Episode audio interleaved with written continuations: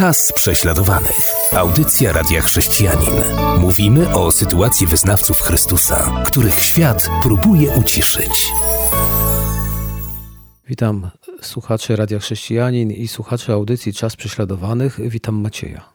Witam również Ciebie, Robercie. Witam naszych słuchaczy. W dzisiejszej audycji chcemy powiedzieć o tym, że w różnych krajach te prześladowania narastają. Może porozmawiajmy o tym, w którym kierunku to pójdzie i w jakich rejonach. Także przybliż nam trochę ten temat. Tak, y, oczywiście nie jesteśmy w stanie dokładnie przewidzieć wszystkiego, bo prześladowania czasami mogą pojawić się gdzieś zupełnie nagle. Niemniej jednak zazwyczaj y, prześladowania chrześcijan wpisują się w różne trendy polityczne, społeczne czy religijne, które można zaobserwować, ocenić, zmierzyć i w dużym stopniu przewidzieć, jak będą wyglądać, czy będą się nasilać, czy słabnąć.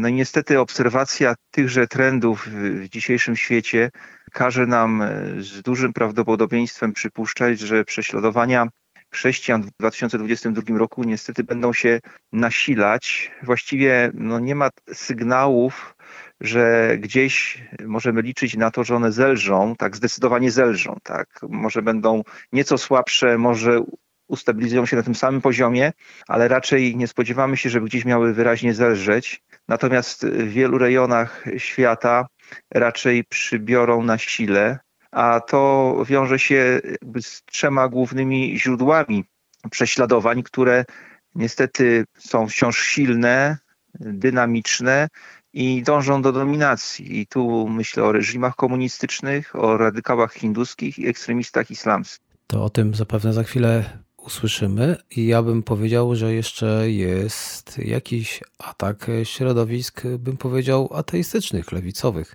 Też da się to zauważyć w niektórych krajach. Więc chyba to pod komunistyczne można byłoby podciągnąć, ale nie wszystkie te środowiska utożsamiają się z komunizmem, czasami po prostu z ateizmem. Tak, rzeczywiście, zwłaszcza w świecie zachodu widzimy, że te środowiska przybierają na sile, wywierają coraz większy wpływ na życie społeczne, polityczne i z pewnością jest im nie po drodze z przesłaniem Ewangelii i z wyłącznością Jezusa Chrystusa. Zacznijmy od komunizmu. Komunizm prześladuje chrześcijan od zarania swojego istnienia.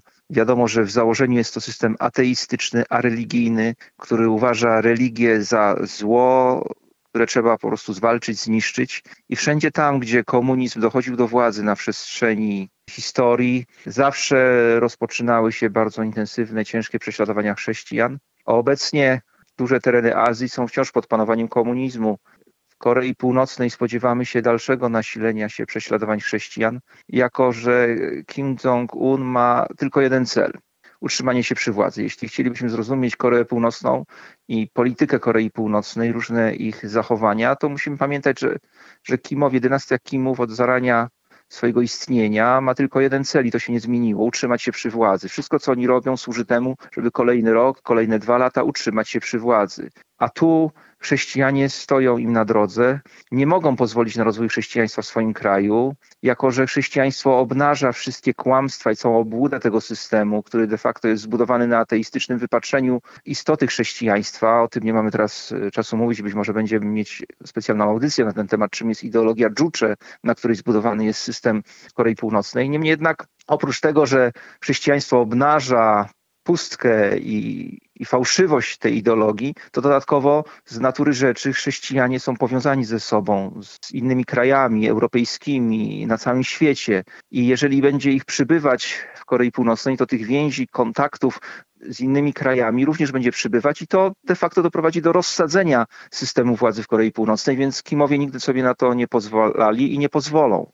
Z kolei Chiny, największy kraj komunistyczny na świecie, ostatnio umocniły swoje stanowisko ateistyczne, dążą otwarcie do jak najsilniejszej kontroli społeczeństwa, używają do tego najnowszych technologii i tutaj znowu nie pozwolą na to, komuniści chińscy nie pozwolą na to, żeby chrześcijanie spokojnie się rozwijali, bo ponownie, podobnie jak w przypadku Korei Północnej, no w końcu doszłoby, doprowadziłoby to do tego, rozwój chrześcijaństwa w Chinach doprowadziłby do tego, że komunizm w tym kraju by upadł, a zatem partia komunistyczna straciłaby władzę. Pokojowo, nie rewolucyjnie, bo chrześcijanie nie, nie rozpoczną tam rewolucji krwawej, ale no po prostu zmieni się mentalność społeczna i komunizm straci rację bytu. Tak, a poza tym no, chińscy komuniści wierzą głęboko w to, że mają rozwiązanie dla świata i tym rozwiązaniem jest y, władanie partii komunistycznej Chin, nie tylko w Chinach, ale na całym świecie. Więc tutaj niestety spodziewamy się dalszego nasilenia się prześladowań.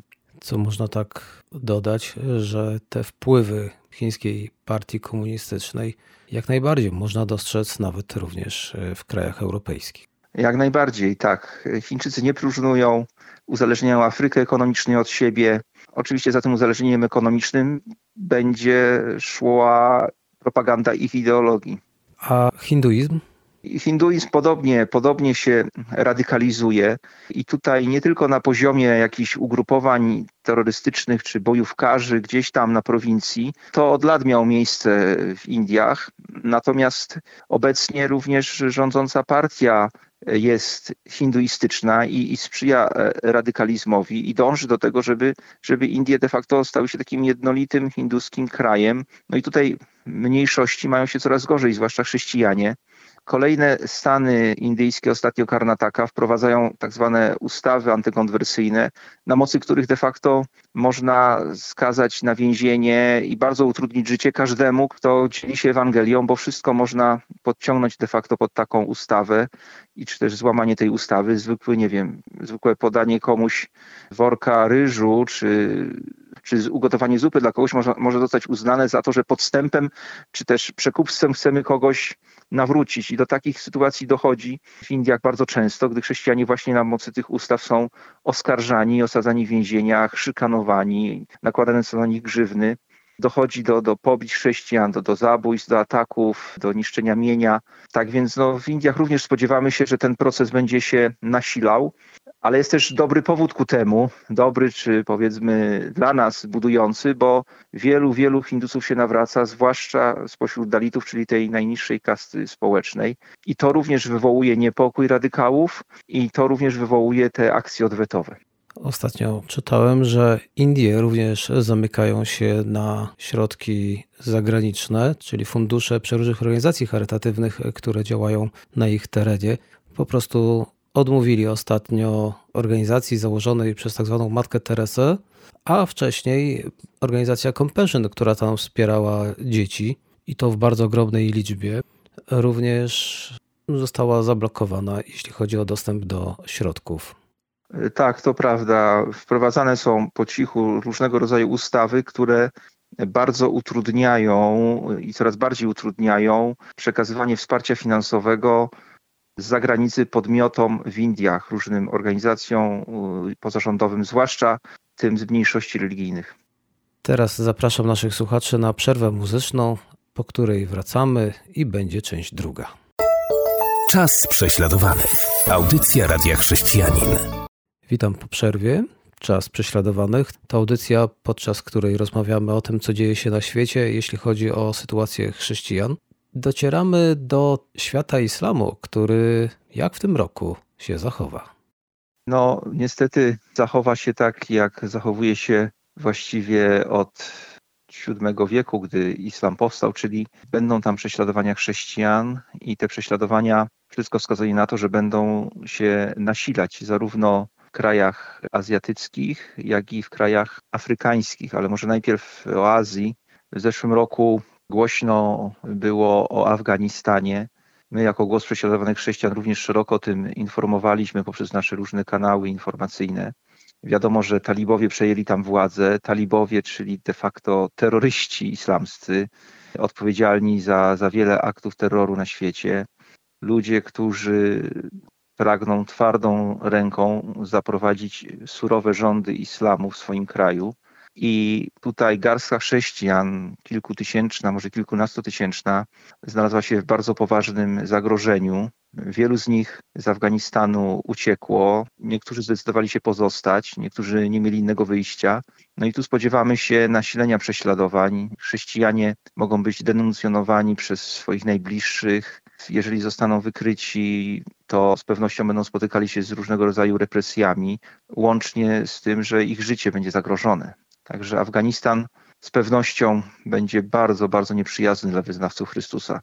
Można tutaj dodać, że pod władzą talibów w Afganistanie jest głód, rośnie liczba niedożywionych dzieci, więc pojawia się coraz większe ubóstwo, a na dodatek talibowie wprowadzili też szereg restrykcji wobec kobiet, które teraz są zobowiązane do noszenia burek, same nie mogą opuszczać domów, no chyba że z mężczyzną, no i też musiały się pożegnać z edukacją na uniwersytetach, czy też z pracą.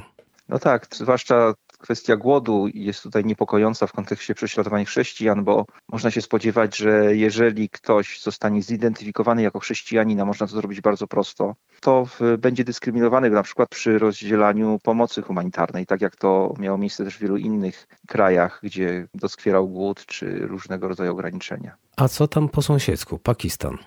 Pakistan Pakistan jest ściśle związany z Afganistanem choćby poprzez Pasztunów, czyli naród, z którego wywodzą się talibowie, a którego duża część zamieszkuje właśnie Pakistan. Te dwa kraje są bardzo związane ze sobą. I tutaj spodziewamy się, że przejęcie władzy przez talibów w Afganistanie umocni pakistańskich ekstremistów i w związku z tym, jeśli oni poczują się pewniej, możemy spodziewać się tego, że będą wywierali coraz większą presję na władze państwowe, żeby ograniczać e, możliwość działania dla chrześcijan. I też e, myślę, że wzrośnie niestety ryzyko aktów terroru ze strony ekstremistów wymierzonego w chrześcijan. Mamy jeszcze inne kraje, a co tam w pozostałych? Jeśli chodzi o pozostałe kraje, no nie, nie sposób wymienić wszystkie. Ja może wspomnę o Bangladeszu. Niedawno mieliśmy audycję na ten temat. No, Bangladesz to jest odgryź wschodni Pakistan i przez lata było tam dużo spokojniej. Chrześcijanie byli prześladowani, ale w sposób stosunkowo umiarkowany, jeśli można takiego terminu użyć. Natomiast obserwujemy, że wpływy radykałów islamskich tam są coraz silniejsze i w każdej chwili można się spodziewać jakiegoś przewrotu, przełomu i, i wręcz dojścia do władzy e, radykałów, a wtedy sytuacja chrześcijan tam się zdecydowanie nagle pogorszy. Z kolei na przykład w Iranie to podobnie, tu mamy podobną sytuację do Korei Północnej, tyle że tutaj rządzi szyicki reżim, reżim ajatollahów i jestem przekonany, że oni będą również za wszelką cenę starali się po prostu utrzymać przy władzy, a skoro chrześcijanie są w ich mniemaniu zagrożeniem dla nich, bo ponownie tak, nie są muzułmanami, a po drugie mają kontakty ze światem zachodu, tak, więc z szatanem. No i tutaj możemy się spodziewać dalszych prześladowań, dalszych aresztowań, dalszego przeciwdziałania rozwojowi kościoła domowego w Iranie czy kościołów domowych, które prężnie się tam rozwijają. Arabski Bliski Wschód. Tak, no to jest mm, bardzo złożony temat wiele krajów, y, z jednej strony jednorodnych, z, druż, z, drugiej bardzo różniących się od siebie. No tutaj spodziewamy się dalej stałej presji ze strony społeczeństw muzułmańskich na wyznawcach Chrystusa. Na pewno szczególnie ciężkie położenie będą mieli ci chrześcijanie, którzy nawrócili się z islamu. Wciąż y, w wielu z tych krajów istnieje realne zagrożenie ze strony ekstremistów islamskich. Toczą się wojny domowe, zwłaszcza w Jemenie. Jest ona bardzo krwawa, intensywna. Nieco osłabła w Syrii, ale Syria, też jak w niedawnej audycji mówiliśmy, jest wciąż rozdartym krajem. Wiele wojsk tam stacjonuje, dochodzi ciągle do walk. Tak więc no tutaj może nie spodziewamy się jakiejś eskalacji na arabskim Bliskim Wschodzie, jakiejś dużej eskalacji, ale raczej nie widać również oznak poprawy. Teraz utwór muzyczny, po którym wracamy i powiemy parę słów o Afryce. Czas prześladowany. Audycja Radia Chrześcijanin. Witam po przerwie, a teraz przenosimy się do Afryki.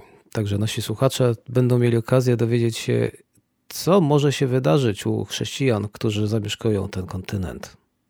Tak, no jeśli chodzi o Afrykę, to myślę, że w kontekście prześladowań, które nas interesują, prześladowań chrześcijan, należy ją podzielić na arabską północ, czyli takie kraje jak Egipt, Libia, Algieria, Maroko, Tunezja, Mauretania, Sudan bym też tutaj zaliczył i Afrykę subsaharyjską, czyli właściwie no cały ten obszar od południowych rubieży Sahary aż po RPA. Jeśli chodzi o arabską północ, no, to tu spodziewamy się podobnego rozwoju wydarzeń jak na Bliskim Wschodzie, czyli utrzyma się obecny stan, raczej się nie poprawi, a niektóre kraje są dla nas niewiadomą. Tak? Generalnie rzecz biorąc, w Algierii presja ze strony władzy na, na chrześcijan będzie nadal dość intensywna. Będą różne utrudnienia w prowadzeniu działalności chrześcijańskiej, bardzo dotkliwe często. Największą niewiadomą jest chyba Libia. Tam po długotrwałej wojnie domowej są próby tworzenia jakiegoś stabilnego organizmu państwowego, ale wciąż wpływy ekstremistów islamskich są tam mocne i trudno powiedzieć, co się tam wydarzy, zwłaszcza w kontekście sytuacji chrześcijan. Podobnie w Sudanie, tak. W 2019 roku został obalony krwawy, surowy, bezwzględny reżim islamistyczny Umara al-Bashira. No ale już y, dwa lata później, czyli w październiku zeszłego roku, wojsko przejęło władzę. Rzekomo mają ją sprawować tylko do czasu wyborów, które są zaplanowane na 2023 rok. Zatem Sudan jest również wielką, wielką niewiadomą. Nie wiadomo, nie wiadomo, w którą stronę to wszystko się tam rozwinie. Stosunkowo najbardziej jakaś stabilna, czy najlepsza, jeśli tak można powiedzieć, sytuacja jest w Egipcie, dlatego że władze państwowe starają się tam e, zapewnić bezpieczeństwo swoim obywatelom. Chrześcijan jest tam zdecydowanie najwięcej, jeśli chodzi o setek ludności.